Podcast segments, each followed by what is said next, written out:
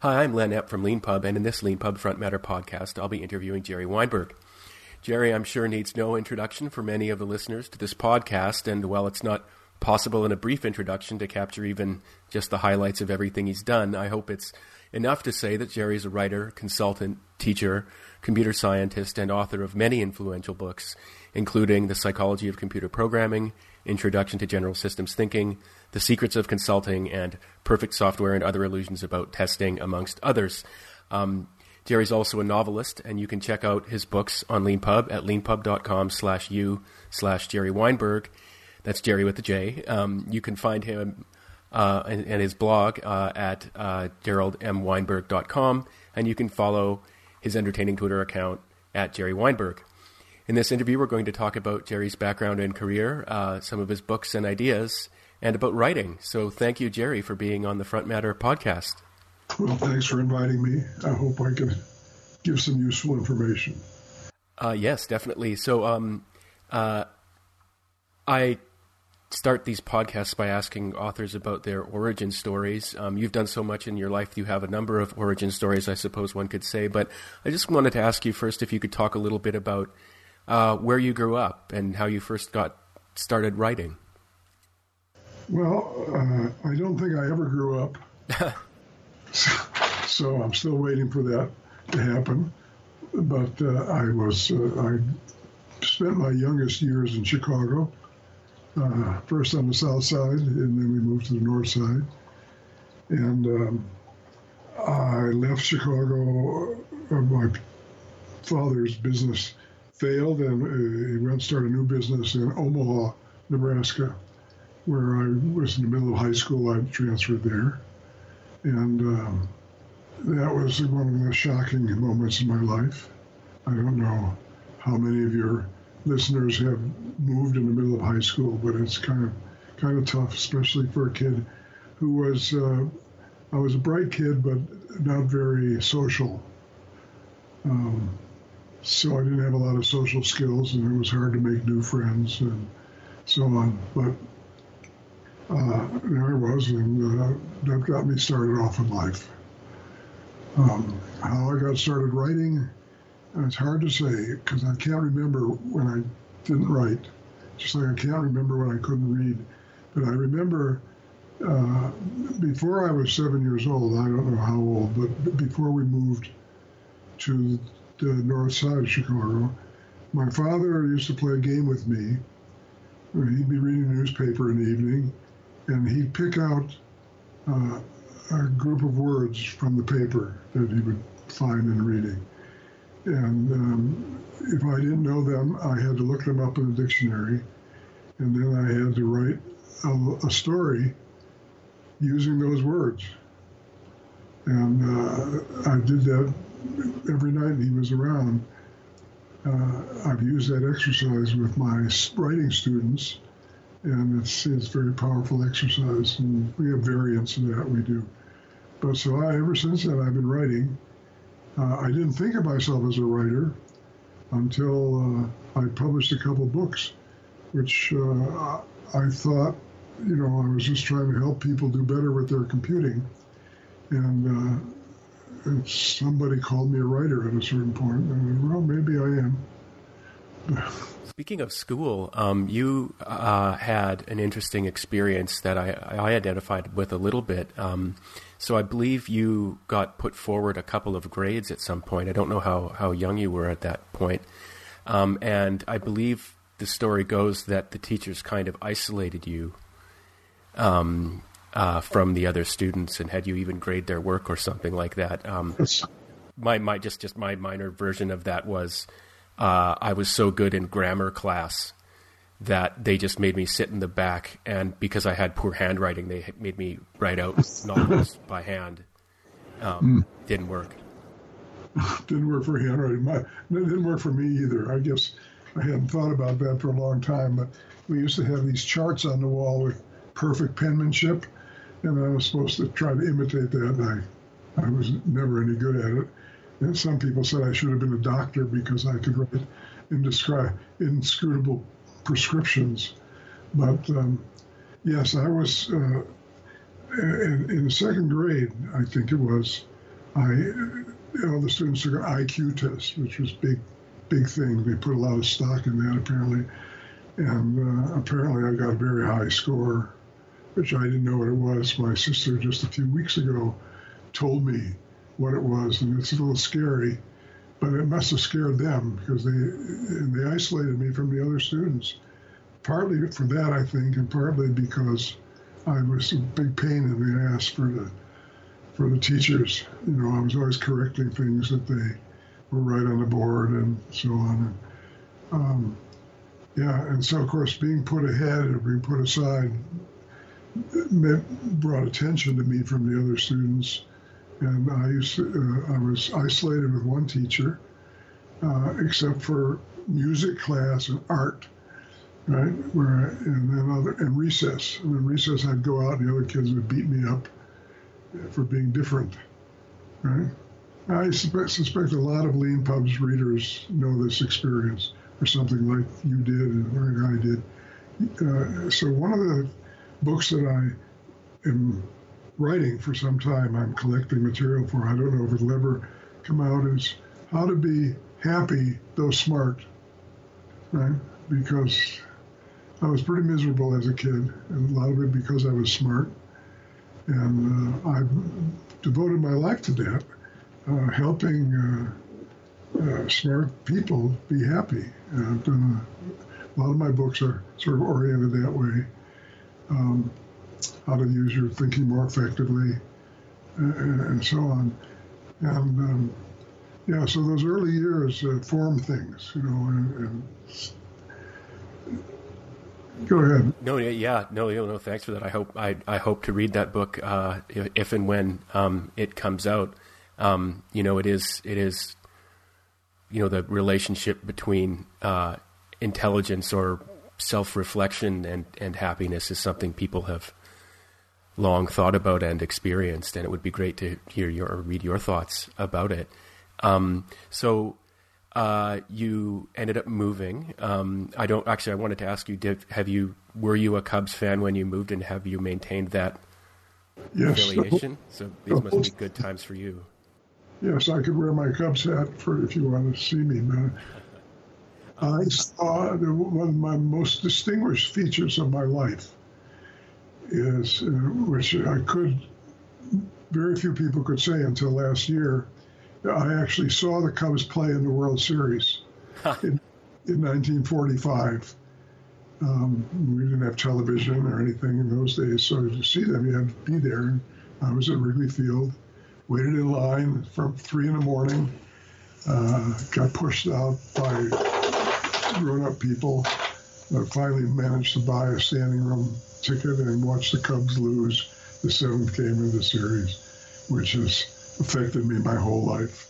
But I remained a faithful Cubs fan all that time.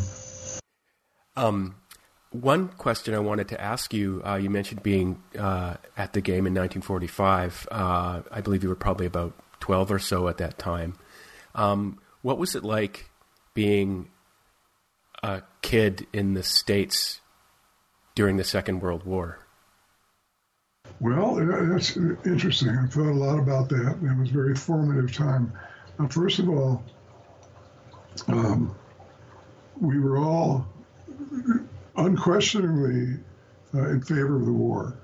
You know, I mean, there were, I suppose, there were dissenters at the time, you know, like there were later for Vietnam and so on. But it, there was no question in our mind that the Japs and the Germans were bad people, and we were going to defeat them and we all worked hard. We collected tinfoil and paper, and so one of the one of the memories, fondest memories of that time is I had uh, we collected paper. We had paper drives, and uh, I would haul this wagon to school every uh, Tuesday, filled with paper that we collected around the neighborhood. And one of the things that we did, uh, we collected comic books. There was a lot of comic books around, and uh, the the reward you got for collect your team collecting the most paper that week, you got to skip class, be in the and load the truck that came around to collect the paper. And while we sat, we would read the comic books. And then, of course, we actually would take some of them home if we didn't get to read them, bring them back the next week and get credit for them. And then, uh, if I look back on it, I watch the Antiques Roadshow and I see people getting $10,000 for a Superman comic book. And I think I had millions of dollars of comic books in my hands when, when I was, you know, eight years old. I was just going to ask if you'd squirreled some of those away. no, I don't know what happened to them. They all went to the paper drive. But that was that. We collected, we also collected uh, fat, you know, cooking fat and grease and stuff. I remember uh, there was a sign on the butcher's window that said, Ladies, please don't bring your old fat cans in here on Saturday. um, uh, and um, so you spoke about uh, moving in high school, and you you ended up uh, going to university, and I was wondering um, where you went for your undergraduate days and what your major was. Okay, well, first of all, I didn't plan to go to the university. Everybody assumed I was going, but I had so much trouble because I was marked as a you know smart kid and everything. I was determined not to go to the university, and uh, I had a a job lined up uh, in a garage, you know, fixing cars and stuff, which I really like to do. And uh, but they wouldn't hire me in the summer because they had a lot of people who would be hired and then leave for school. So they wanted me to wait. I was going to wait until the summer was over, and then I would start my mechanics job. And uh, for so for the summer job, I was a counselor at a camp. And uh, one of the other counselors convinced me that you go to college, you can meet girls. So I decided I'd go to college. I had a good reason finally. And of course, that didn't necessarily work out, that part of it. But uh, I went. I was in Omaha then, so I went to the State University uh, in Nebraska in Lincoln.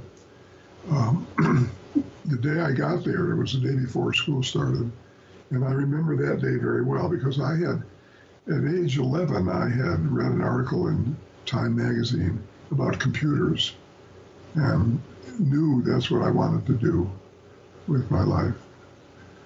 Um, and uh, so, but nobody had ever seen a computer, right? Nobody knew where they were or what, so on. So I went to the university, and, and the counselors said, Well, uh, what do you want to major in? And I said, Well, uh, I, I want to work with computers. And I got this blank look because the counselor had never seen a computer or anything. And so um, he talked to another counselor, and they came back, and he said, "Well, computers, uh, that's either um, uh, physics or electronics." And he says, "You're pretty good at math, so it should be physics." So I started out as a physics major never seeing any computers. And after two years, I became the computer. That was my job title. I worked for the physics department, inverting matrices with a pencil and a Friden calculator. Did that for a year, which really shaped my thinking as a programmer later. But still had not seen a computer. There wasn't one on campus, except for me. There wasn't one on campus or anything. And I, um, the, on the way, I, um, I had to take English, and uh, I ran into uh, Bill Gaffney, who was my English professor, and he did me a great service. Uh, he gave us every week we were supposed to write something, and uh, I uh, wrote something. Uh, the first I remember the first week, he wanted to write about a process, which was also interesting given my career. So I wrote about the process of dealing with a snake bite because I had been a leader of the first aid team, the Boy Scout first aid team in Chicago, that won the city title a couple years. So I thought, right, I know about snake bites, so I'll write about snake bites. I wrote this totally boring paper about snake bites, and I got a C on it or something. And and the next week he gave another assignment. I can't remember what it was, but I, it was stupid. And I just wrote a paper about why it was stupid and why writing what somebody else wanted to write wasn't what I wanted to do. And uh, sure enough, I got called into the professor's office, and I thought, here it comes, you know. And Bill Gaffney says to me, this is the best paper I ever got. He says, and you made a good argument, you convinced me, and you don't have to do my stupid assignments, but you have to write something every week, whatever you want. And that was my first inclination that I might be a writer. Yeah, I read I read that story, and one thing um, I found uh, really interesting about it was um, actually how you you got that professor who turned out to be so great in the first place um, was a, a, sort of close call and took took some gumption uh, on your part, uh, just like your your challenge to your professor did in your second paper. Can you talk a little bit about that yeah, uh, sort, yeah. sorting hat kind of process that went on? Yeah, well, we had first of all, uh, we took a qualifying tests coming in, and they told me, "Oh, you you know you can skip the freshman English and go right to an advanced English class." And I said, "No, thanks. It's just more work." You know, I thought. So I go to the freshman English class, and there's a whole bunch of students standing in the hall. And there were two classes meeting at the same time, and two professors. So they counted off everybody one, two, one, two, one, two. And uh, I see the two people. One of them, I don't remember, he looked like a real professor.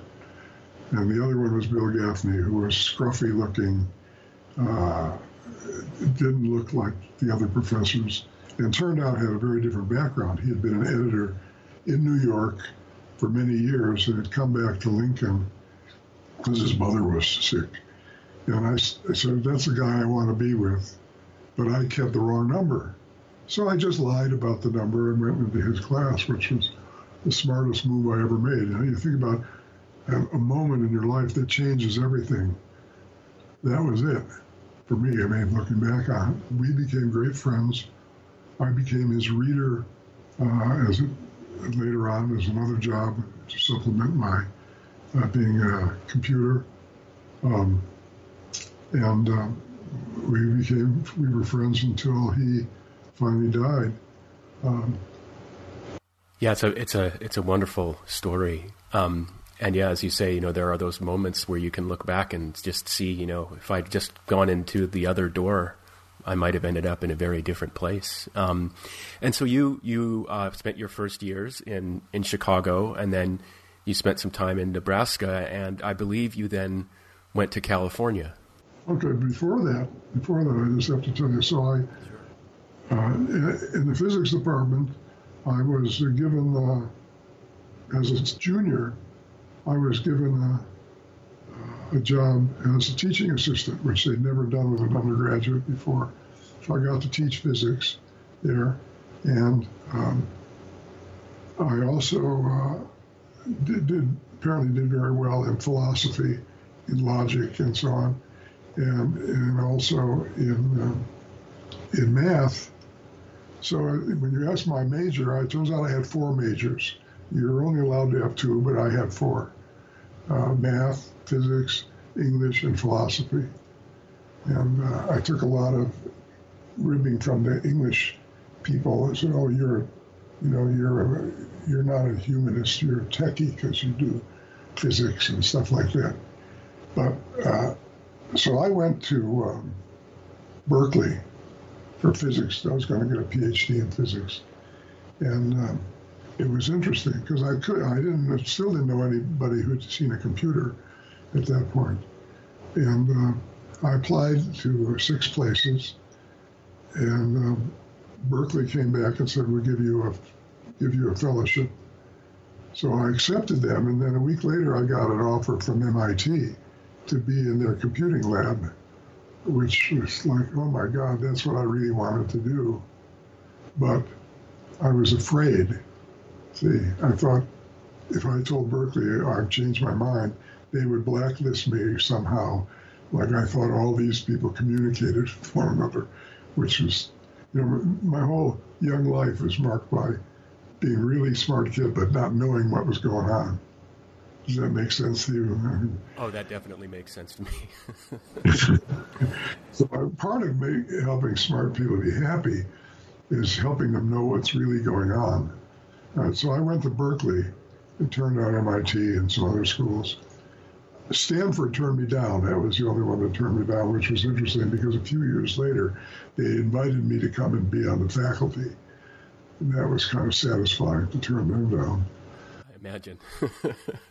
um, what was the atmosphere like at Berkeley at the time? And This would have been sort of early Cold War, if I'm if I'm correct. Yeah, it was before the big uh, Berkeley demonstrations and things like that. And I was pretty busy uh, I was uh, you know, studying. We had a first child there, and the second one on the way, and uh, I was getting ready to get my PhD in physics. So I wasn't too involved in campus life there, but there wasn't, as far as I know, there wasn't a whole lot going on until a few years after I left. Um, but it was California, and that was different, and I was seeing new things uh, that you don't see in the Midwest. Um, and then um, one day, uh, I, I was very, I had passed my, my, oral exams and all my coursework, and I just had to work on my doctorate. I was working with some of the uh, uh with professor that had been my professor's professor. That is when I, and they had introduced me from Nebraska, so I was working with them and setting up experiments in cosmic rays, which I was totally uninterested in, but I was going to get a PhD in cosmic rays. And I'm reading Physics Today magazine one day, and I turned the page, and there was an ad from IBM that said, Do you want to help people solve problems in computing and do this and that? And, the word programmer still didn't exist then. So it didn't say anything about programmer.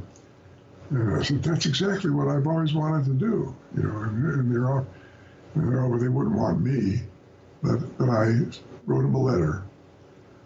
And that was, of course, well before email. I wrote him a letter, and they said, well, come down to the office in Oakland and for an interview. And I get an interview, and they offered me a job for uh, $450 a month uh, which was like more money than I'd ever seen. Um, at the same time, um, and I had a, so I dropped out. Right? Uh, another choice I had out at the same time, Boeing offered me a job. I don't know how they got my name, and, and for twice as much money. And that was another one of those binary decisions I made because uh, Boeing, I was going to design airplanes, which was interesting, but not as interesting as these computer things. And so I started uh, working for IBM. Yeah, and just to just to pause there for a moment for people listening, I, I might be mistaken about this, but you know, at the time, IBM was International Business Machines. It wasn't it wasn't seen as a computing company. Right. In fact, when I went to San Francisco, the branch office, uh, my title was Applied Science Representative. And my job basically was to apply science to selling business machines. Right? Well, they had, they did not have a computer in the San Francisco office. Uh, they had one on the way. There was probably no computer in San Francisco at the time in the Bay Area, if you can imagine. There was no Silicon Valley I was taken down once uh, around that time to um, San Jose, which was a farm community which had an IBM card plant and a Ford assembly plant, but there was no computing business except in a garage, secreted away. IBM was developing the first disk drive, which was a very impressive refrigerator sized device that shook the whole building when whenever the arm moved from one disc to another. Oh, wow. yeah, that was uh, an experience I'll never forget. Anyway, uh, I there was no computer in the office, but I was going to be the one. So they put me in a closet where they had all the books, all the manuals, and I had I read about programming, the IBM 650, the IBM 607, and the IBM 704 computer, which, which nobody had ever seen one of those yet. And, and they said, you have two in two weeks, the, a couple other guys are starting, and you're going to teach them how to program. Wow, that's quite a burden. Well, so I studied in that class for two weeks, right? And I guess I learned how to program or in theory, but I had no computer to actually try.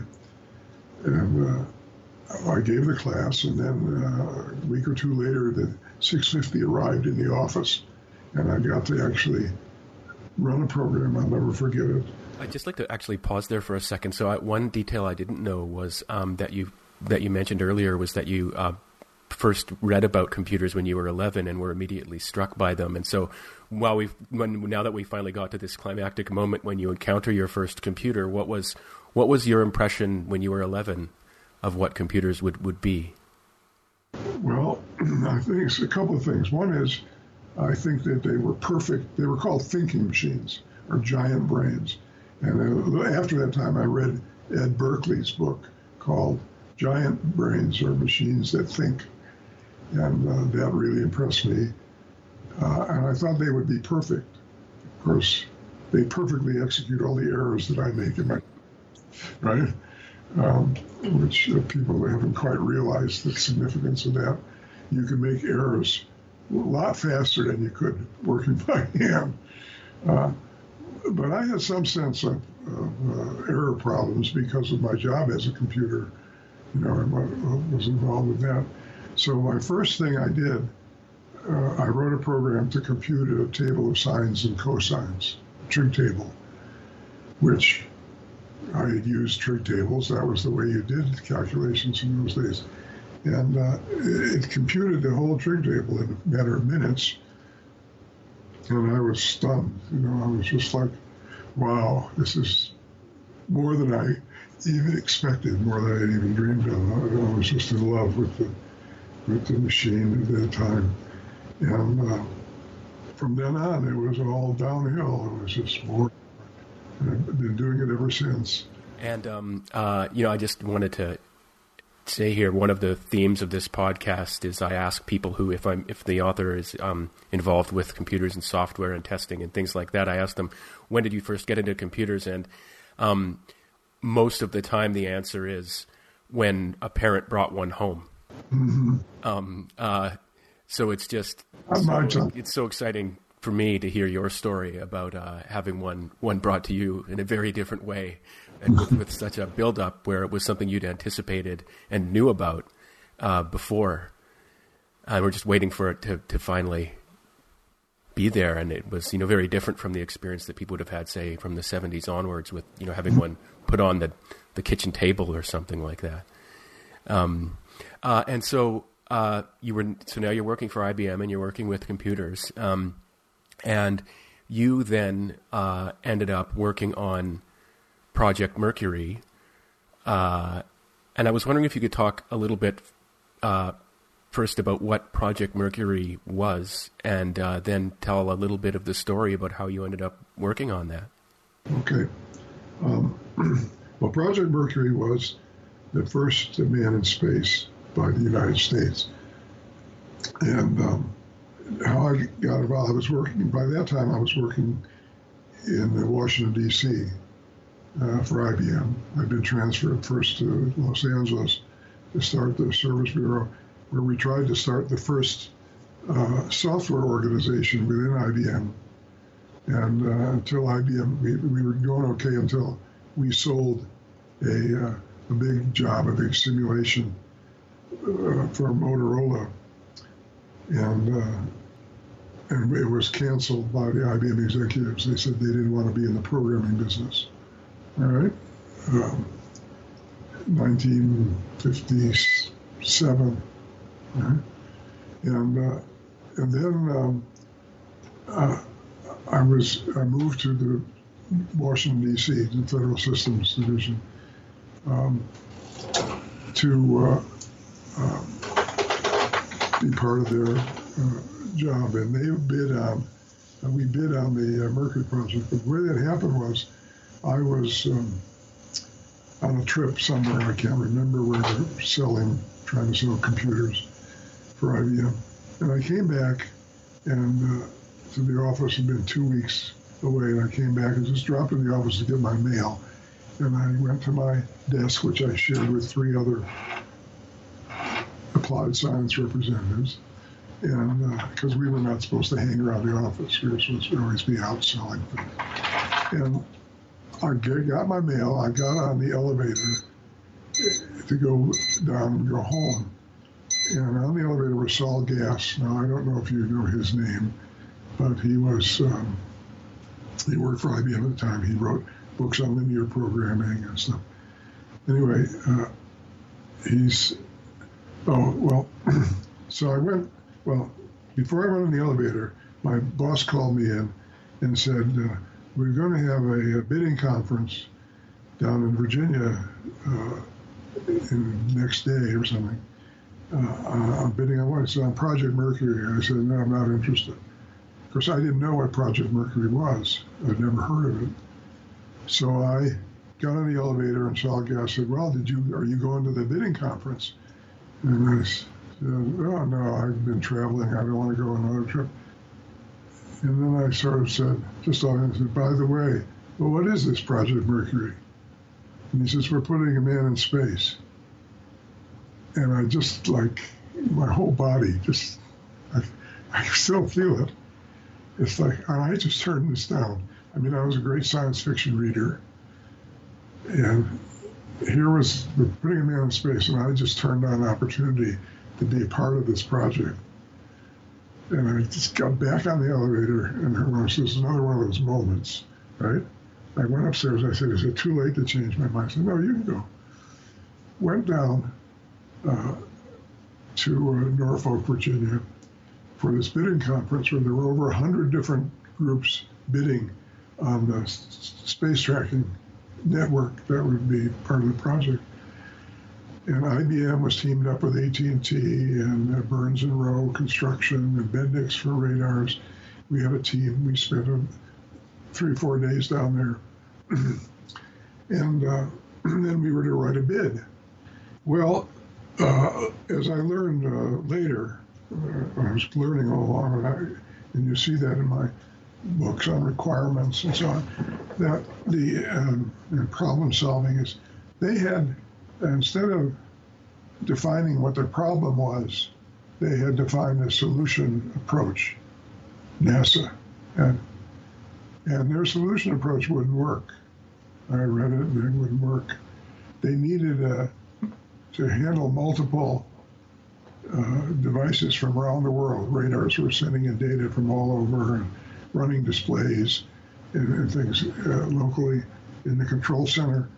And uh, the way they were going to do it, because those days every computer was just a single track machine. There was no multi programming. And I, I had read some theoretical articles about multi-programming.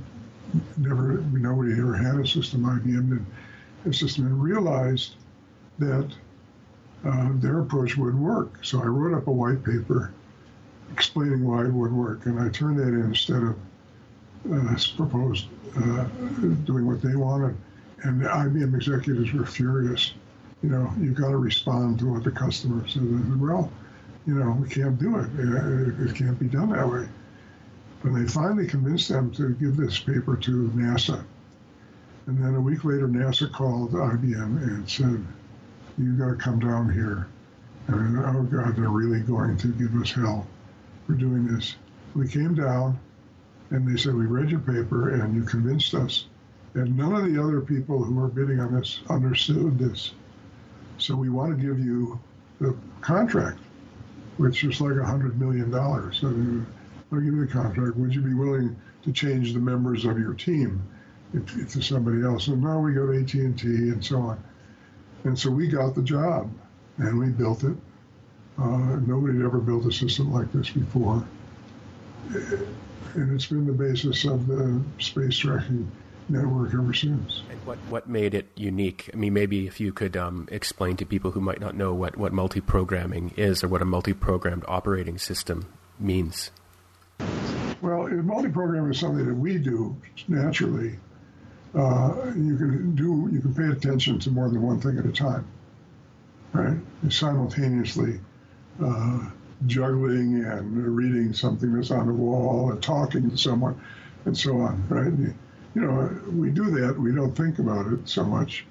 Um, in this case, the computer had to be juggling, if you like, uh, radar data coming from all over the world, signals going back to them, signals going to control center, uh, signals going up to the satellite, uh, is when to bring it down and so on, keeping its time and all that. And we didn't even have clocks in computers at that time, and we had to keep time.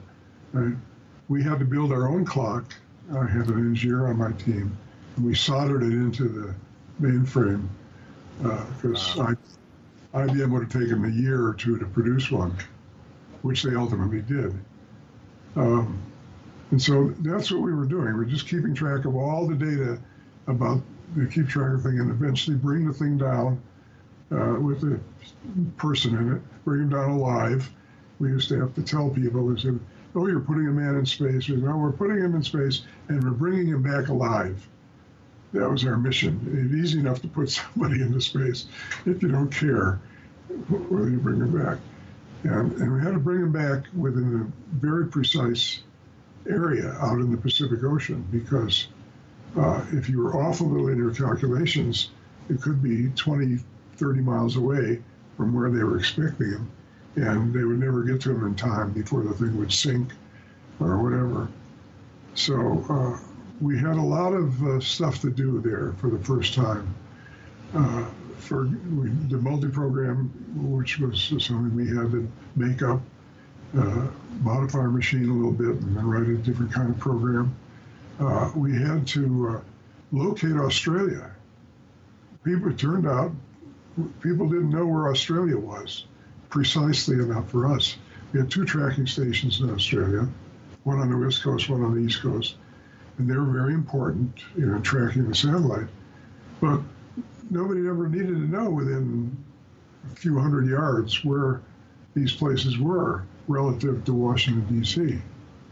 All right, so we had to launch a satellite and track it and use that tracking to backtrack to the location of the uh, uh, location of these two stations. And we didn't know what time it was in Australia. There was no way at that time to synchronize the clock between, say, the U.S. and Australia and other places in the world. We had to solve that problem. Um, we had to solve the problem that, contrary to what people believe, the Earth was not a sphere. Uh, it's kind of pear-shaped thing. We had to figure out from early tracking data what shape the Earth really was, which and, and, and it's all kinds of stuff. It was a wonderful experience. It sounds just absolutely fascinating. And um, for those listening who might not be all that familiar with the history, um, at the time, I mean, I think there were two million people involved in Project Mercury in total. It was a, a huge national effort, and um, it was very intense. Um, uh, I only know about this from you know reading and history and film and things like that. But the Russians made it to space first, um, and um, that hit Americans in particular very hard uh, partly because of the titanic struggle going on between two views of the world that was kind of at stake in the public consciousness, and people weren't necessarily sure which one was right. Um, and there were all kinds of claims being made about which political system uh, would be better at, um, you know, divining the secrets of nature and then transforming them into successful technology. And so there was just so much at stake, and I wanted to wanted to ask you what what the feeling was like when you succeeded. Well, interesting. It was kind of an anticlimax in a, in a way. In a way, it was a feeling of great triumph. And, and uh, by the time we actually put the first man there, um, we had already done things with other living things. We had already brought them back successfully. Uh, we knew, uh, we, and we had such a high level of reliability and testing. We, that during that project, we created the first test team that ever existed, and as far as I have ever known, uh, because we knew that testing this system was major, major job. We took our best programmers, we made them into a test team they developed tools, simulations, and so on. So when it actually happened, that we, the first guy went up, we were, we were very anxious about, okay, we really work, but, but we knew deep down when it happened, and we brought back uh, John Glenn for um, I don't know, at least I did. I thought, okay, yeah, well, that was done. And, and, which is something that I've observed uh, over the years in consulting. Different ones of us have very different ideas of what done means. And you have to watch out for that. Um, you write a program, and some people think it's done when you have a design that you think will work, and they're finished. You know, some some grunts will write some code and make this happen. And Other of us, more grunty ones, we uh, think, well, until we actually get the thing running in, in code in our tests, we're not really done. Other people think until it's run through all the tests and gone live and brought back the band successfully many times, you're not really done. So those different views give different ideas. And you can see if you look at all the books in LeanPub, some address, some of the authors think it's done at one point, others think it's done at another point, other think it's done at another point. Yeah, I've got a lot of questions to ask you about your consulting work and and um, your uh, discoveries and inventions in that time. Um, but before we get there, uh, we've got a couple more things, or I've got a couple more things about your um, career to ask you about. You, I think it was after some point after your work on Project Mercury that you went to the University of Michigan. Um, and you completed a doctorate there in communication sciences. Is that is that correct? Yes. Yes. And what um, what led you there? Well, IBM uh, started a new program uh, called the IBM Resident Study Fellowship, and they, they were going to put it. They wanted to. I put this decorate their their stationery with a few PhDs, right? And um, so uh, I uh, applied for this program, but I was involved in the Mercury project at the time, and I guess I was kind of central to what was going on. A couple of us, and they uh, they, they quote lost my application. okay, well I um, objected to that, um, and uh, then uh, uh well actually uh, no I got that a little backwards. Uh, they also were starting at that time the Systems Research Institute in New York for advanced computing work, advanced systems work for some of the best people. And um, I applied for that, and they lost that application.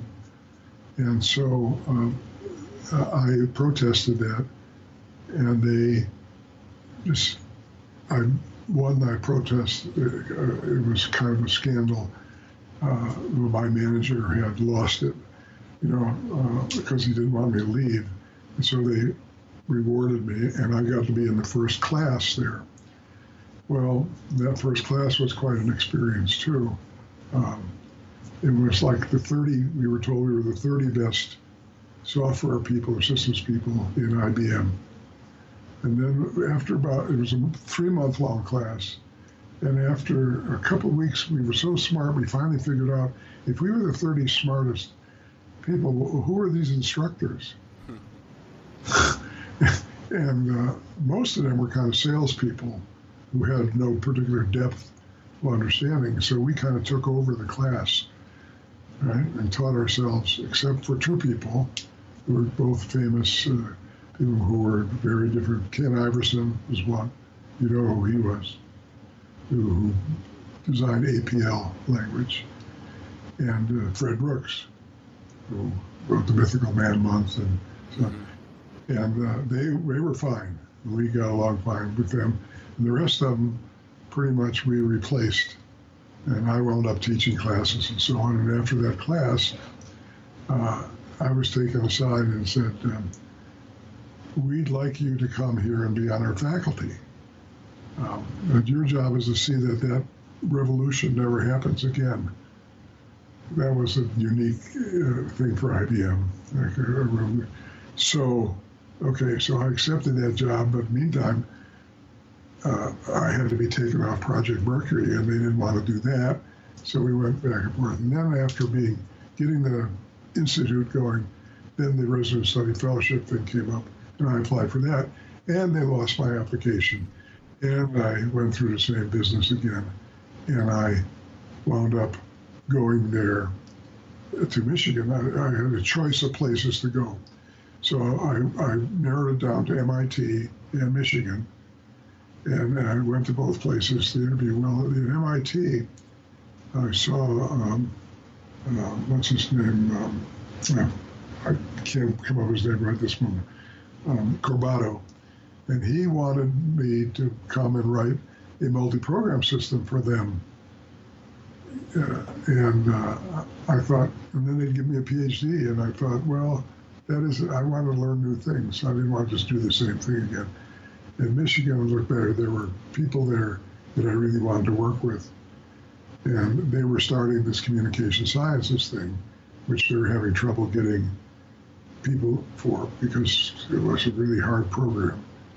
Um, so I went, and along with Ted Codd, you know Ted Codd was, who invented uh, uh, relational databases and other things, and um, uh, uh, um, Don Norman, who wrote the Psychology of Everyday Things.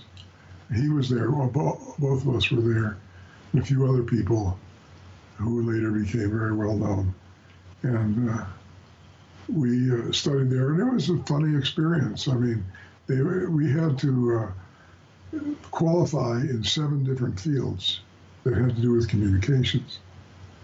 Um, and uh, computing wasn't one of them at that time. Now the program is called Computing and Communication Science. But the uh, there was a, um, a computer introductory computer course was required uh, as part of the program.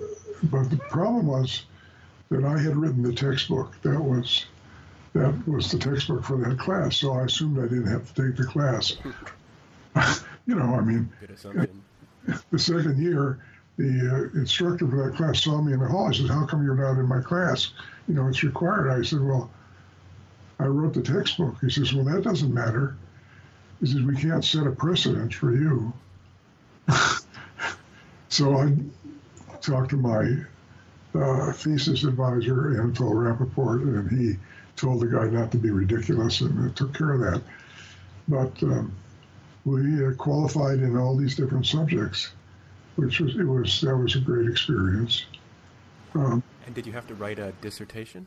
Or yes, I wrote a dissertation. My dissertation had to do with uh, using a computer to do psychological experiments on thinking, which has always been my interest.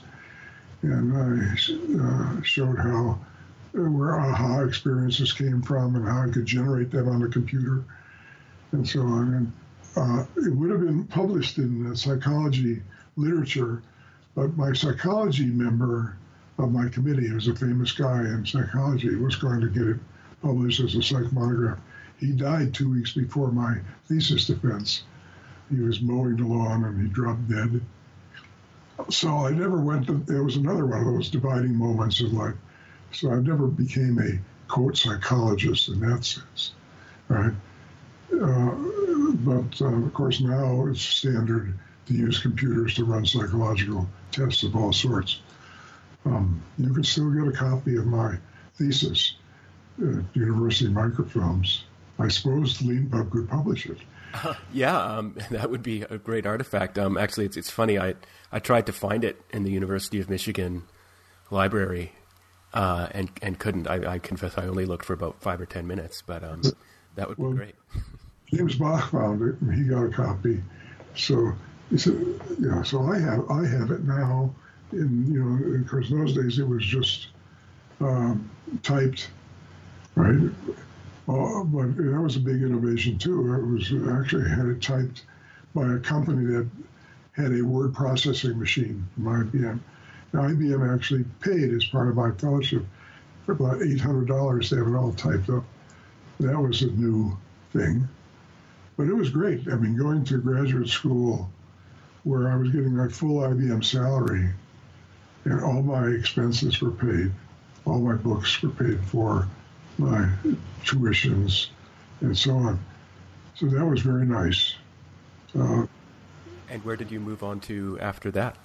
So then I uh, I went back to IBM in New York, um, and then uh, they were starting a systems research institute in Europe, in Switzerland, in Geneva, and I was considered, uh, I guess, the one who knew most about starting up an institute. So I went to Geneva for several years and started that up, and uh, that was also a great experience. Had students from all over the world, and uh, my wife, in the meantime, was getting her doctorate in anthropology at Michigan, and uh, and she was doing her field work in the mountains in a mountain community in Switzerland.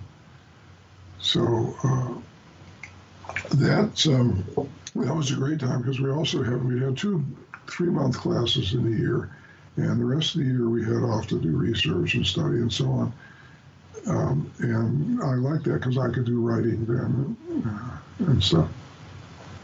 But then, uh, go ahead. Oh, that just sounds that sounds really exciting. It was really great.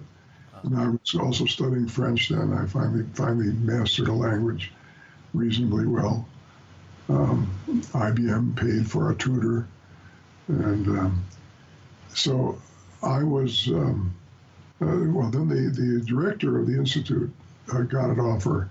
He was Italian, got an offer of a professorship in Italy, and decided to leave. And they offered me to become director, which I don't want to be director of anything. I never did. And I turned them down. And well, when they brought in another guy, and he knew that I had turned down the job that he had taken, he wasn't too happy, and I wasn't too comfortable there. In the meantime, Dani finished her doctorate and was looking for a university job somewhere. And of course, there was no chance in Europe. And so we found a place in the U.S. where she could go and uh, where I could go and start a new department there uh, on School of Advanced Technology in uh, New York State, in Binghamton. And uh, we were there for a few years. And one day, uh, I, I, was a college professor, you know, I mean, it was a big deal.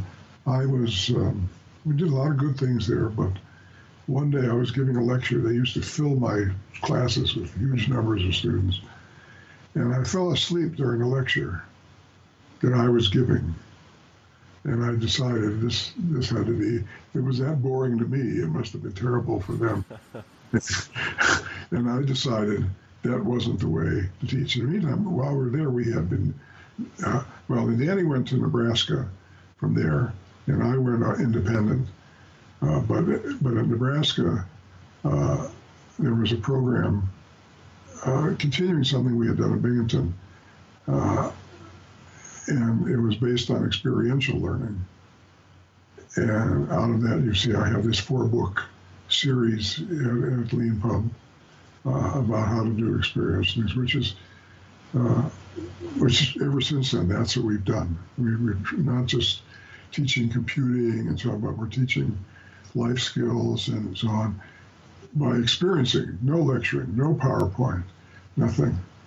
Uh, for 10 years, we ran an conference that way. Uh, and we trained thousands of people. It's beginning to affect other conferences finally. Uh, so. And so that was the beginning of your time when you said you went independent. That was sort of more or less the beginning of the the era of your work as a consultant, I suppose. Well, actually, that began at IBM. I mean, I was a consultant in IBM, but of course, with a secret agenda, not so secret. Wherever I consulted, they had to wind up. When I left, they had to wind up oh, purchasing more IBM equipment than before I came or not throwing it out in some cases, you know, when I had to solve some problems that they had. Um, so I had a lot of, because uh, when I went to the university, I made a, uh, part of my contract with them was that I would have a certain amount of time for consulting because I still had IBM as a, as a consultant client. Okay. All right. And, and then I took on other clients.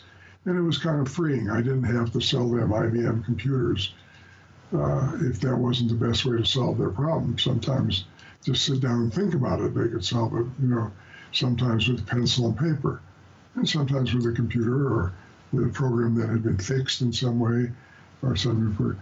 So it was the consulting really started uh, when I was in IBM. And then, um, uh, just moving on, I don't want to. I don't want to tire out your voice. I know it's you've only recently sort of recovered it. Um, uh, you wrote the psychology of computer programming, um, and uh, got it published. And I wanted to ask you what was the what was the inspiration for that book? inspiration is an interesting word. Um, well, I'd written by then published a couple of books on programming, right, which you know laid out. See, when I first taught a programming class in IBM, for the IBM 709, the class was five weeks long, five days a week, eight hours a day. And what the way the class had been designed and had been taught before I started doing it was you took the manual for the machine, the reference manual, and you went through it page by page and taught every instruction in alphabetical order. And there were 300 instructions. Can you imagine this? Wow. And you could there, you couldn't run anything on a computer; they were too expensive. You had to be on all theoretically. I made a great innovation I, with great effort and political savvy. I got permission to run one program one time for the whole class in five in, in five weeks. That was a big innovation, which like shook up everything. I, I, it's it's hard to recapture what that was like. Yeah. Uh, uh, anyway, at least I changed the order of things, and we didn't teach stuff in alphabetical order, but in something that made sense didn't actually teach all 300 instructions uh, at a time. Um, and I, I don't know if the classes were any good. I did have a, uh, a, a, moment of uh, enlightenment. At the end of one five week class, a guy who came from uh, some government agency, probably from the National Security Agency, uh, came up to me and, uh, and said, This was the most wonderful class you're such a great instructor. Everything was perfectly clear. And I said, There must be something you didn't understand. There isn't there something you could tell me? And he said, Well, I have one question. Okay, you know, what is he says, What's a bit?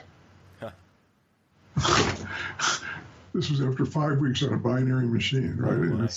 Oh, so uh, that was a big moment for me. It brought me down and, and kind of led up. It was the beginning of leading up to questioning this lecture method you know, uh, the, uh, what they say it's a way of moving material from the instructor's notes to the student's notes without passing through the mind of either one. uh, I got an improvement on that at Michigan. I had an instructor who actually made his notes by copying the textbook and then reading it aloud from his notes, reading aloud as he wrote the copy on the board. Well, all this was led up to the fact that I decided we needed different methods of instruction, and it's it's been a whole new world.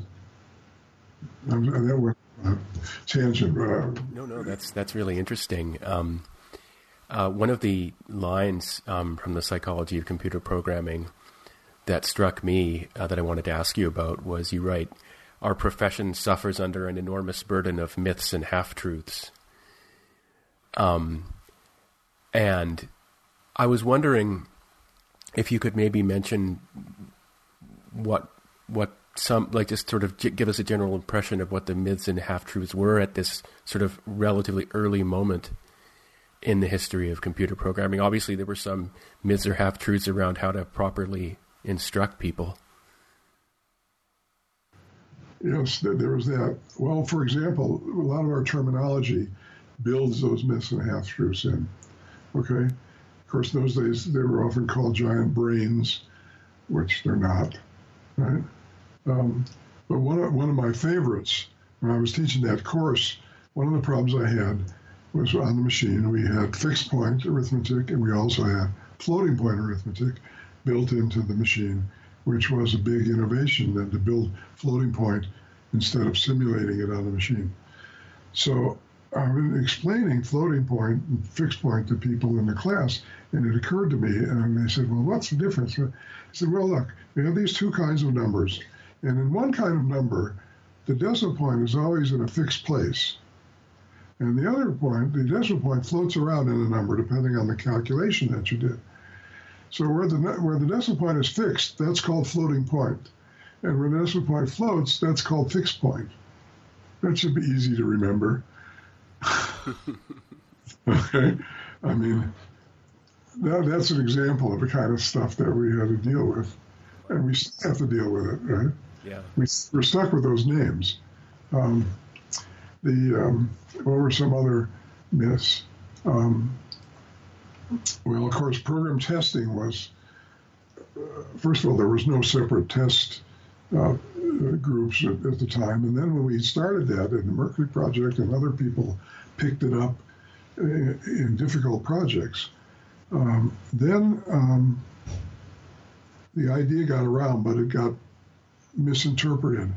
That having a testing group was a way to get the testing done cheaper because you didn't have to hire really smart people to do it.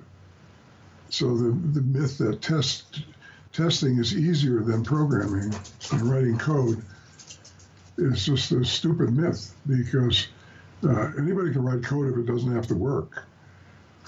yeah, that's right? that's very interesting to, that for me to hear you say that because that's obviously um, a a myth that you know persists to this day.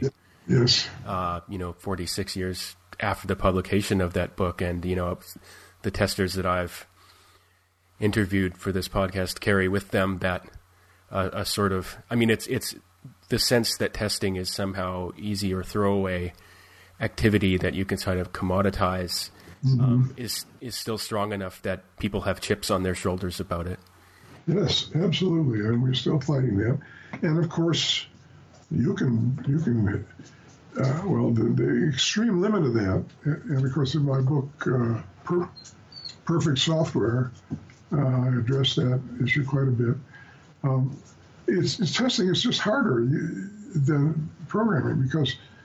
Um, well, first of all, you write a program and you don't have any testing, it doesn't have to work. it's not very difficult to write programs that don't have to work. Same way, you can write programs that are fast if they don't have to work, right? And that's what I call the uh, the first law of computing is that you can you can accomplish anything in your program if the program doesn't have to do what you want it to do. It can be fast, it can be short, it can be uh, beautiful on the page, or it can be, you know, and and people have not necessarily understood that. So uh, that's been a struggle. We've been fighting that for a long, long time. Um, but it's just harder.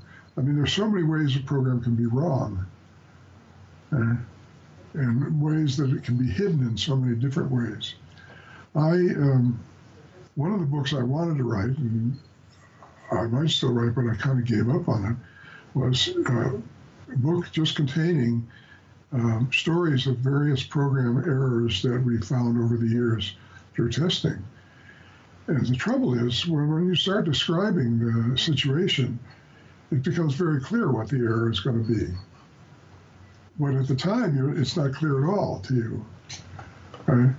So it would be like a great book of mystery stories, except I can't, and I've written mystery stories, and I can't somehow make the same thing happen when I'm writing about an error, you know, that we spent three months trying to find. Uh, maybe I, I to, would have to dramatize. I'm still thinking about it, but it's something I haven't been able to accomplish. Those who have done it know what it's like when you can't find what's wrong, or when you had no idea anything was wrong until some disaster happens. Somebody dies because of a computer fault, or you know, or some huge accident happens. And I, in the book, uh, Imperfect Software, I just examples of I don't know four or five billion dollar errors that were made, all of which were one character wrong in a program. That's amazing.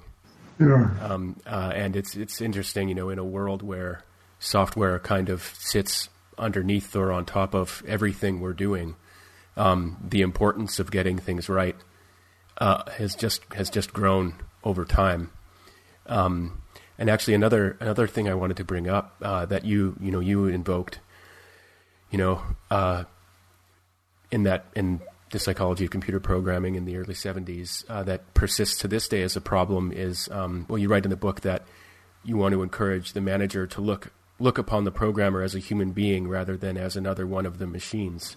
Mm-hmm. Um, and it's interesting that, and this is just to say, I would, I mean, you know, in the last 25 years or so, uh, on the west coast of the United States, uh, uh culture has emerged where you know the pro- programmers kind of are seen as uh, these, you know, highly sought after uh, professionals who are, you know, the, the equal or even the superior of the, the mere executive mm-hmm. um, who manages the business side of things.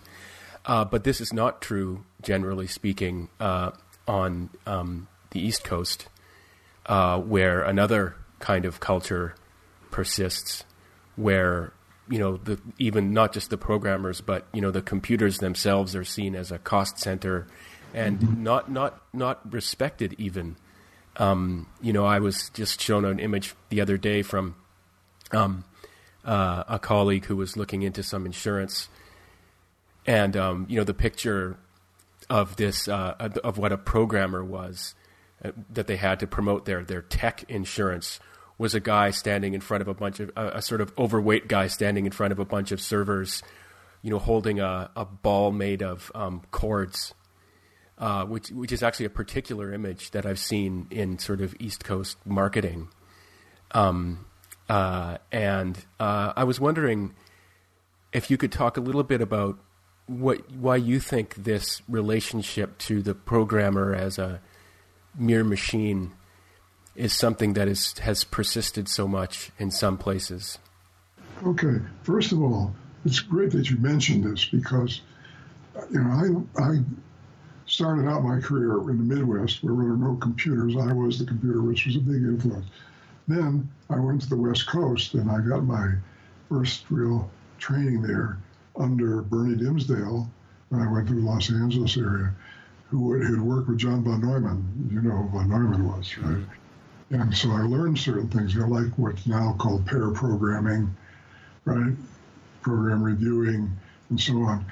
And the whole West Coast at that time clearly had a different culture, even then. All right? 60 years ago, it was already different between the East Coast and the West Coast. I didn't, there was a, a Western Joint Computer Conference and an Eastern Joint Computer Conference, and they were very different you may be able to find the proceedings of them, you'll see already see this difference. And, and that may have been because we didn't have jet planes yet, and we didn't internet. No, I mean, if I had to go at a certain point, we had to fly our programs to the East Coast because there was no computer on the West Coast. The 704 that we were using, we punch up a bunch of cards, fill boxes with them, send them to New York and then they would on a plane, and then they would be picked up and run there, and then they brought back. And uh, we were, um, we were one of the great mysteries that's never been solved. Is one of our uh, things never came back, and we don't know what happened to it. It was on a nonstop flight from New York, but the, our our punch cards output wasn't there when the plane landed. So it's somewhere in Never Never Land for the last 60 years. But we were developing the world's first operating system, certainly IBM's first operating system, right? Before everything was run on the 704, this machine that was $800 an hour. At a time when $800, that would be like $5,000 today. Right? I mean, I was making $450 a month, and the machine was $800 an hour. And it was run like a personal computer where you sat there, but but at least the personal computers have operating systems. There was nothing. You had to do everything by hand. You had to enter stuff in binary in the console and so on. And we were trying to improve on that. We were trying to test it from Los Angeles when our machine was in New York. And we got, and this is, goes to that culture thing, we were told we couldn't do that. They wouldn't run our operating system because the way they charge people for using this machine at $800 an hour, they had a time card. IBM was still in the time card business. You know, do you know that that was one of the business machines? Yeah. When you punch in in the morning, you punch out at night. And they used one of those time card machines on the console uh, of the machine. There was no clock in the machine. When your job, you started your job, you punched. It was kind of like a chess tournament. You know, you punched in, and then when your job finished, you punched out, and then they used this to calculate by hand how much they're going to charge you. Well, we were running on our operating system, our basically newborn operating system, we're running 30 jobs at a time. And many of them, they would try to punch them. Eh, by, the printer would print out a line and they'd say, okay, we're finished, and they'd start the next one. Many of them, there was no difference between the start time and the end time. And they couldn't charge people, so they forbid us from testing our operating system. That was the East Coast people. It was also the East Coast people who came out and, and eventually broke up our group when we sold a big job of programming because they didn't want to be in the programming business. Right? And they said it very clearly. It was also the East Coast people when we had uh, a few years after that, we decided that programming was getting to be a big deal in IBM. We would get a bunch of programmers together in one place. Uh, I think it was 61, I think, the Bald Peak Conference. You can look that up. We went to his country club up in New England. And uh, first thing they discovered, there were a lot more programmers in IBM than they thought.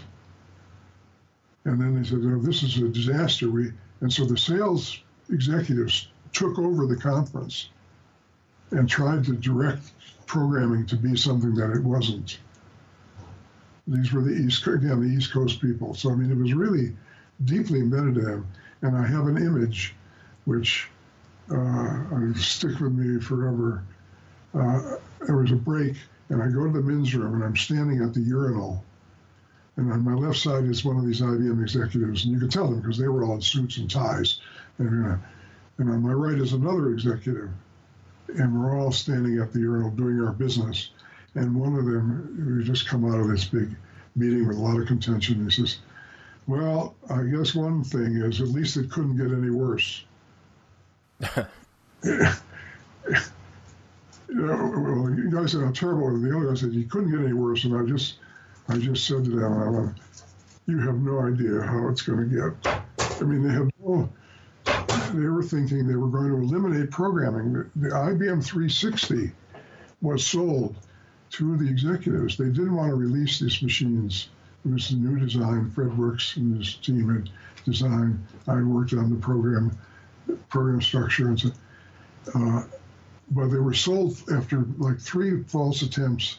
They were sold on releasing this because you would write programs once and for all, and they would work on all the machines and there were no more programming anymore. Can you believe this? I mean, yeah, that's incredible. That to be so wrong. Uh. and you know, uh, so they they had no vision of what it would involve. Eventually, now, and I don't know if it's still true at IBM, but now IBM makes more money from software than it does from hardware and software and services. So uh, we could see this coming, but we couldn't convince them. The West Coast people always seem to understand that, and they're largely separated. You know, but these few collisions that we had, you could see this this difference. And I guess that's what you know. I mean, I've learned from my wife, as the anthropologist. Culture is like that. It's very conservative. Um, And so these images have stayed. And of course, you could understand why these managers, it would certainly be convenient if there were, you didn't have to test programs. It would be convenient if you write program once and it lasts for a thousand years, right? Wouldn't that be great? I guess. Yeah, there's there's something that I've always wondered too about the um, the uh, I guess you could say the immateriality of code and writing more generally. So, for example, it seems like there's a certain type of perhaps conservative mindset that um, gets very excited about building ships uh, or building buildings and is totally uninterested in uh, mm-hmm.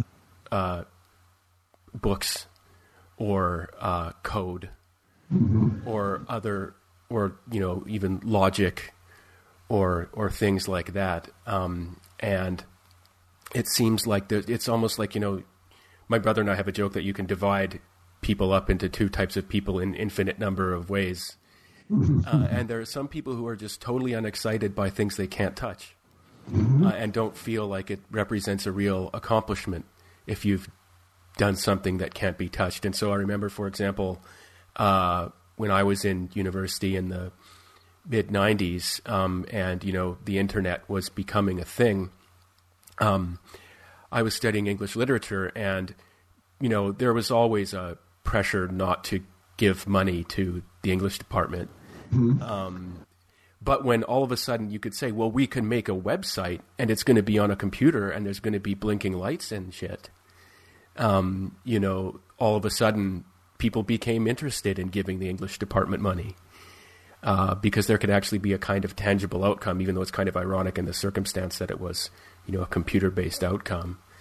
Um, do you see? Do you see this general sort of thing that we're discussing, uh, kind of like you know, there's there's the two cultures aspect to their approach to programming and computing work. Do you see it changing at all? No. Except we're, we are changing in the in the following way. Um, experiential learning see, is based on the idea that learning is not a pure intellectual thing. It's not like pouring bits from my brain into your brain. Uh, people can get their hands on something and do something with the ideas that you have that anchors them in them in a way that, you know, lecturing to them maybe doesn't do. So, uh, and probably I, as a guess, based on some personality testing, probably three quarters of the general population is more on the physical side of things, right? Uh, so yeah, some of us were, you know, work with our minds, and that was very real to us. You know, but it's hard to imagine what it's like for somebody, for us to imagine what it's like for somebody who doesn't see these things as real, that are very real to us. Right? Yeah. Yeah, that's very well put. You know, so uh, so we've managed in our training to reach a lot of the those people uh, effectively. Uh, we see, uh, you know, if we if we get a, if we get a sampling of the people in software, for example, uh, and we test their personalities and so on. And, even though the general population is three quarters to one quarter one way, the population we get is probably the reverse. Right? Yeah. And, and, but not everybody is like us. That's that's the first thing to learn, and a lot of people just don't get that. They're not.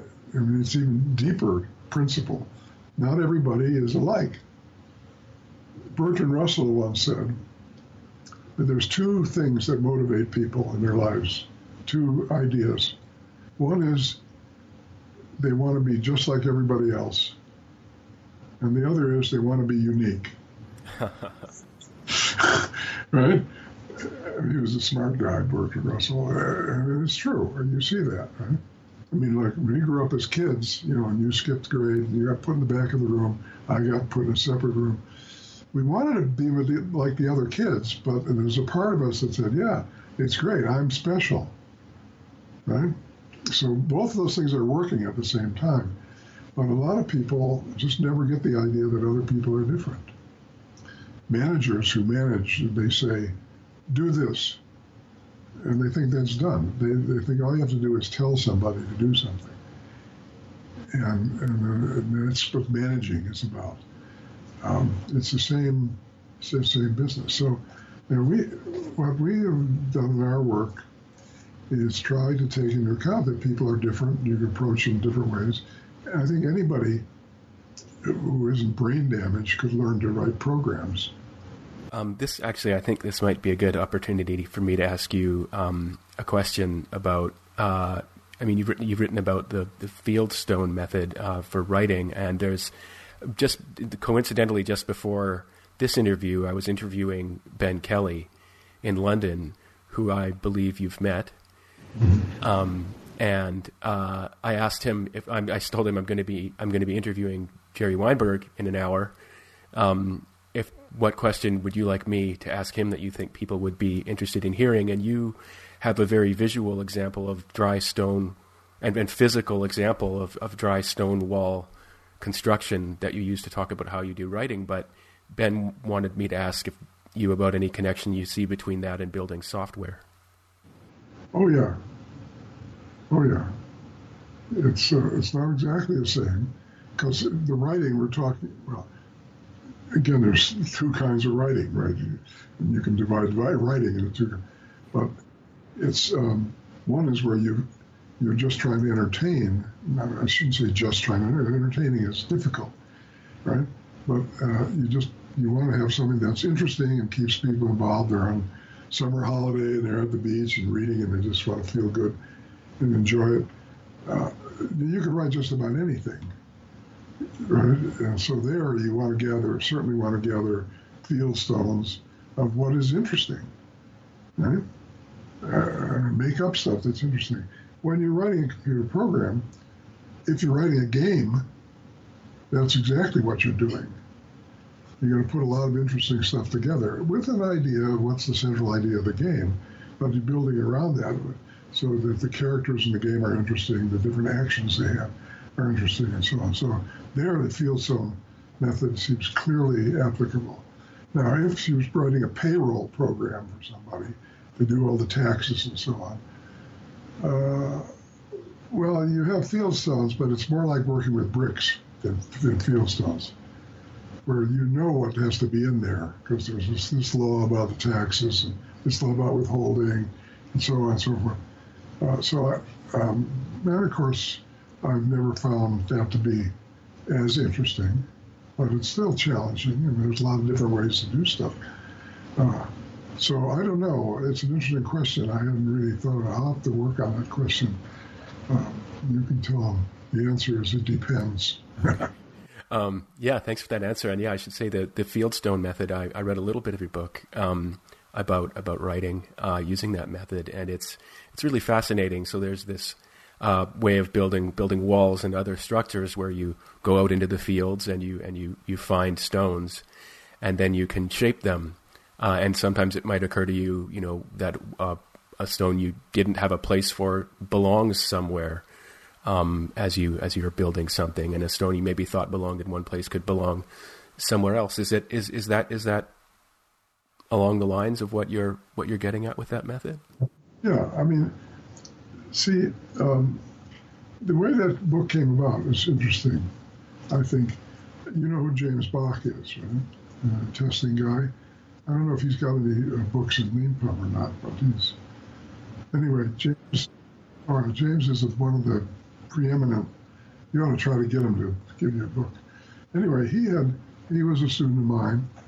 He's also his father is a famous writer um, who wrote um, a, a, number of uh, best, really big best-selling books. And James had um, a publisher, I think it might have been Prentice Hall, but I'm not sure about the exact, had uh, given him a, a $30,000 advance to write a book on testing. Now, you guys, you guys, you know what that's like. I mean, yeah. you don't, you don't do that, no. and almost nobody ever does that. And I think part of that was because they knew his father was a famous writer who had made millions writing books. So well, he's the son. I mean, that really astonished me to hear that. Well, he uh, took the money, spent it, and couldn't write the book. And he came to our one, our seminars, and and he was saying it's a big problem for him. You know, he feels under obligation to these people, so on. So um, I had a consultation with him. He came out here to New Mexico in my living room, and uh, we sat down, spent a couple days, and he asked me to help him write books. And I said, well, I'll explain to you how I write books. And I described the field Fieldstone method, which I had, um, I don't know, I had never thought about it as a method, just what I did. So I was thinking of a metaphor, and I said, well, it's like building a fieldstone wall, which I had done some work building fieldstone walls. And I said, it's like building. And he says, what's a fieldstone? You know, he didn't know what that was. So I had to explain to him what a fieldstone was and how you gather lots of stones, more than you're going to need. And you're always looking for interesting stones, even if you don't have a specific project in mind. And then you eventually you have a project and you look at your pile of stones and you start picking them out. And this one fits here, no, that one doesn't. Ideally, you, you, you hardly ever modify any of them, but you might have sometimes to just get a little fit and you build things. And you have lots of leftover stones that you don't use, but that's you get these beautiful walls. And we went through all that. It just totally blew his mind. He had never, because he had watched his father write books all his life, and that's not the way his father did it. I mean, And so he then successfully wrote his first book using the method. And he said, You should write this. And it never occurred to me that I should write this down. Right? Well, that's happened to me. You asked me before when I never really answered, How did you get inspired to write the psychology of computer programming? Uh, it was something very similar. People ask me, Well, how do you actually write programs? You know, how, how do you, what mind do? And I, and I explained to them, they said, Oh, you ought to write this down. I, oh, oh, okay and I wrote and did experiments and so on. Same thing with the secrets of consulting. And one day I had three calls from associates of mine who were consultants asking me questions about consulting, like how do you decide how much to charge people, or uh, you know which assignments to take. And after going through the third one, I was talking to this woman I'd known for many years, and she said, "That was very useful. Uh, have you written this down anywhere?" No. Okay. So in some sense, I'm not really a writer. You see, I'm more of a consultant than a teacher, and I'm more a consultant than a teacher. I, I help people solve problems, and then I work backwards, and I go, oh, well, maybe other people have similar problems, so I'll write this down, or I'll teach this, then I'll write this down. Does that make any sense to you? It, it, does. It does. Um, although.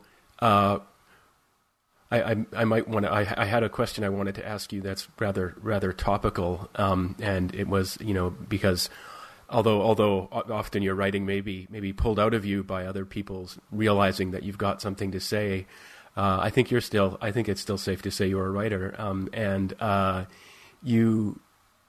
Uh, everyone in the United States is experiencing experiencing an interesting moment right now, and I wanted to talk to you a little bit about that, even though it's very topical.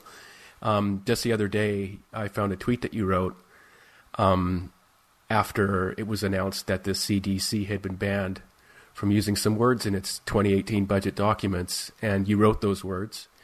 And then you wrote, There, I wrote them. I'm a writer. I burn at the idea of thought control. I hope you do too.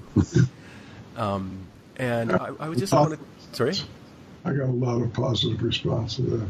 Yeah, and I just wanted to ask you, um, you know, you've you've seen a lot of change uh, in your country. Um, do you think that this present moment is showing us, you know, signs of that are good? That when you know the ship of history seems to be turning in a direction that people don't want to see it go, they they try and right the ship. Is that what you see happening now?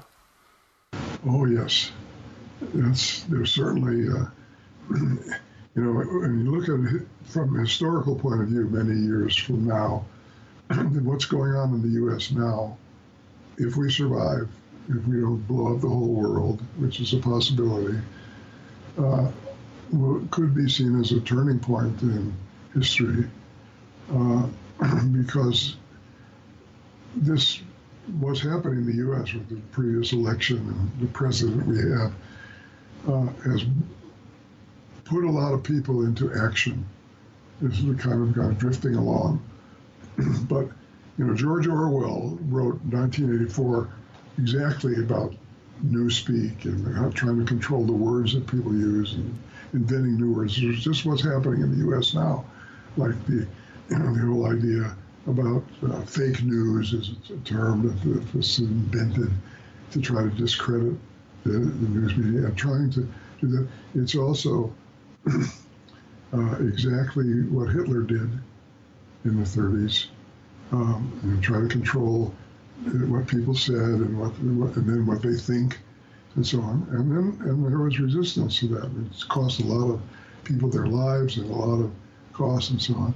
And we're seeing that building up now. Now, whether we're successful at defeating this or whether we're going to go into a, a sort of a Nazi area era, you know, we don't know how it's going to come out. But we're a lot of us, are, a lot of people are working against it, and we need I think, to raise human consciousness so that this kind of thing goes on all the time.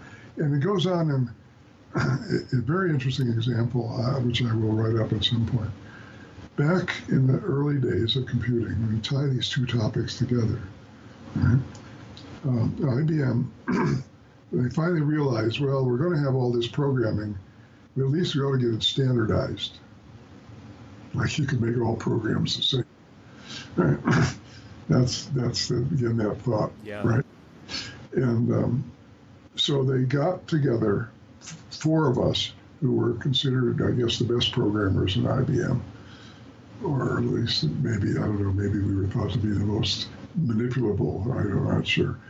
And we got together from different parts of the country. We met at the airport in Chicago, stayed at the airport hotel for three days, and drew up a set of programming standards for IBM this is all for assembly language, right? And uh, we got on pretty well. We had a lot in common and so on. But at one point, we had a real sticking point. in those days, there was a big uh, argument going on about commenting of code. Okay? And one school thought every line of code should be commented. So if you're adding, if you're adding one to a variable, you had to comment that said, add one to the variable. you know, I mean, to me, it was ridiculous. And there was this other school, and now that you mentioned it, it might have been three quarters, one quarter. And the other school, thought, no, the program should explain itself as you go through it. Maybe you have a comment at the beginning saying, this is what this routine is supposed to do. But the comments were a big problem. I mean, they wouldn't be updated, and then the comment wouldn't say what it was really doing. or they were, and it didn't matter what the comment said, the code did whatever it did, right? And so this created problems in testing. So I was in the school where no line should be commented. And the other three guys, and this was three quarters again, said every line should be commented. And we hassled this for a whole day. And finally, to get things moving again, we made a compromise, sort of. And the standard was that three quarters of the lines of code should be commented.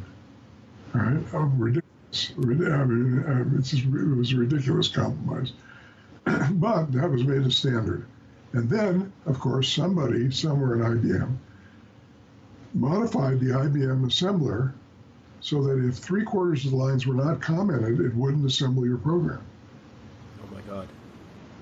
Exactly.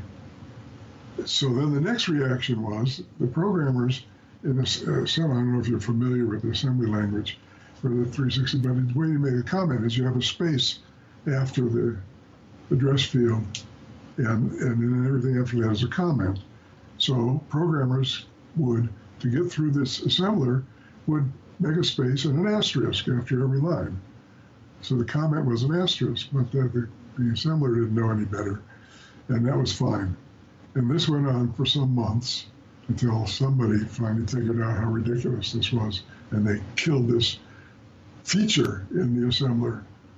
And in reviewing code over the years from those days, you could always tell what was written in that three month period because it had all these asterisks there. All right, so this was the, the populace fighting back against these ridiculous rules. Well, it's the same dynamic that you see with this with this thing about forbidding certain words. I'm sure somebody in the government will make a word processor modification that says if you have one of these words in your budget, when we're, we won't we won't allow you to print it, right? And then the writers will work around it with alternate ways of saying the same thing. And so, you know, I mean, this, but this is something really deep in human behavior. It's been going on probably for thousands of years. And we keep, it, you know, it goes on and on. I don't think it'll ever stop. Yeah, I, have got a. My next question was was on that subject. Um, uh, so, one of the things that people have been taking to say when they view what's happening, for example, with you know the potential manipulation of, of people's thoughts through you know content that's represented as news or served up to them by algorithms in their you know Facebook timelines or whatever they're called. Um, uh, one position that people are taking, particularly for some reason, the New York Times op-ed writers seem to take like this idea that it's the computers that are to blame. Um, you know. And I just wanted to ask you, as someone who's spent, you know, a, a career and a sort of intellectual life interested in in computing from you know the beginnings, um, and in also in you know psychology. I'm going to say slash anthropology. Uh, what's what's your take on that? If someone were to say to you, it was Facebook's fault. Well, you know the, the NRA in the United States, the National Rifle Association, their, their slogan is one of their slogans is "Guns don't kill people, people kill people." Software doesn't kill people. Hardware doesn't kill people. People kill people. All right? People, people we make this stuff.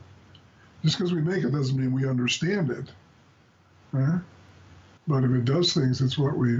I mean, to me, uh, in all my work with computers over the years, I think that's the best thing computers ever did for me was teach me that I, I wasn't perfect. I couldn't be perfect. And that I do a lot of dumb things.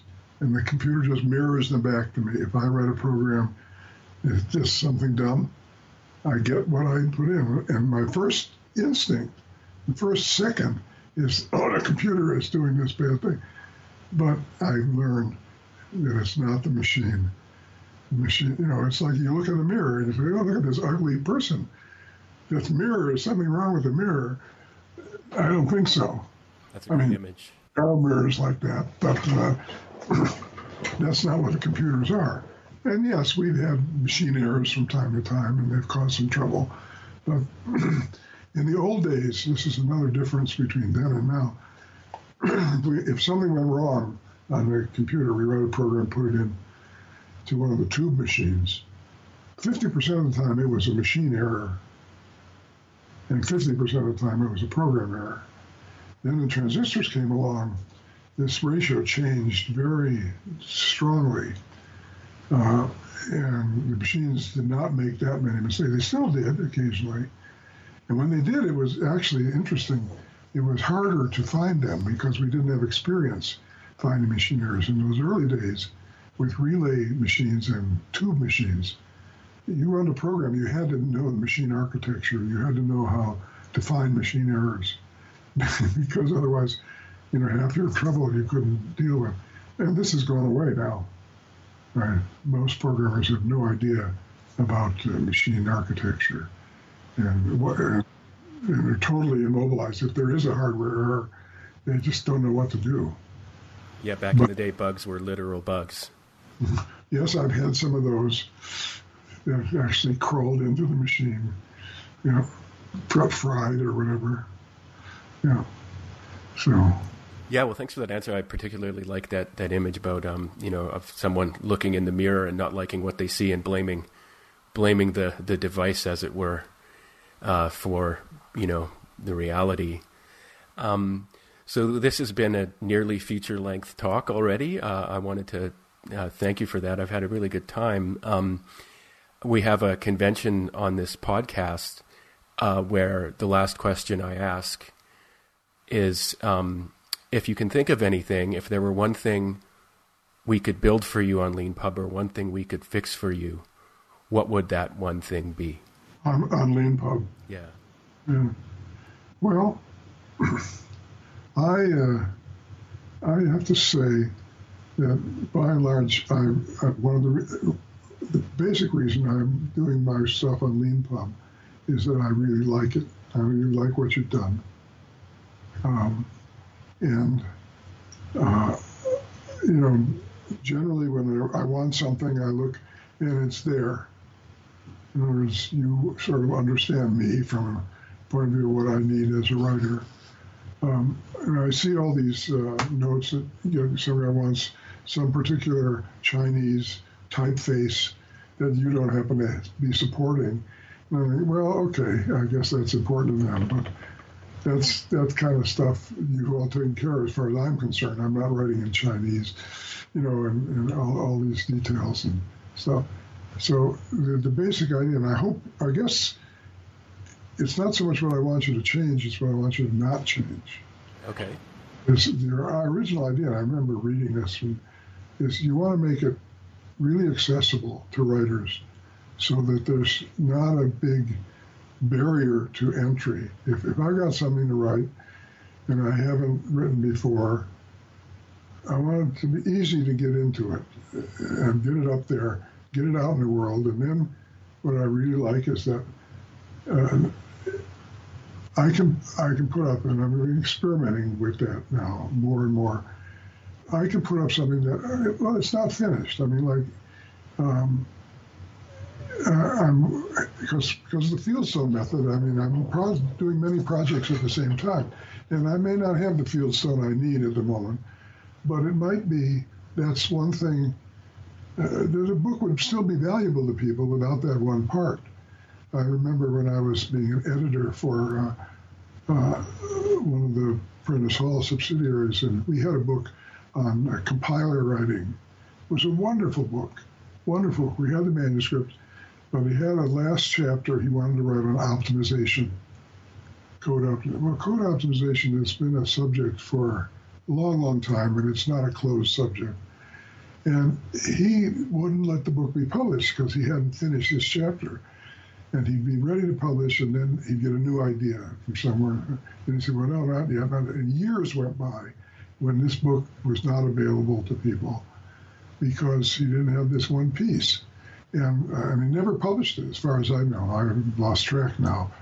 Uh, see, if I have something like that, I've got 85% of the book, and I think it's valuable to people. I can put it up on LeanPub, and I can say to people, look, I want another section on this, but I'm not ready to write it, or I'm not sure what else goes here. But you'll be notified by LeanPub. You buy it, and I'm going to modify it sometime in the future. You will be notified, right? Nobody else does that. You know, I see. So, so people will say to me, "Well, why?" So I have a number of books on LeanPub that I don't have on uh, Kindle, for example, which is the big marketplace for books. Right? and I won't put them on Kindle uh, for a couple of reasons. One is that I can't, if I want to incrementally improve the book, people won't know that. They'll buy the book and I'll modify it, but they'll never hear about it. Right? If I do that on LeanPub, they'll they'll come and they for nothing they can get the the, the modification. And uh, the other another thing that I like about LeanPub is if I want to charge more than $9.99 for a book, I can do that without paying a huge penalty.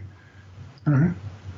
So there's just a lot of things. I, mean, I just mentioned a few things, but a lot of things that you guys have done right from the beginning, really. And uh, I think, you know, uh, I don't want you to change that. I don't want you to make it more too complicated. Right? You get all these special requests and so on. And, uh, you know, there's this term that people use called requirements creep. Right. You know the term? Yeah. And I, I see that's a danger for you now. You know, I mean, you want to satisfy everybody. You won't be able to do that. Uh, the thing will get, it's like Word, Microsoft Word. I hate as a word processor because it's got all these so-called features. And if I happen to bump my elbow on the keyboard, some feature comes up. If I don't know what it is and I don't know how to get out of it, and I, you know, uh, so by and large, LeanPub is could also be called CleanPub. How about that? That's good if you have the C, maybe people may think you're restricting it to C programs or something. uh, so, so I guess that's my answer to you. I mean, I'll write to you if I think of something, but I don't want to pester you with little, little glitches and little things.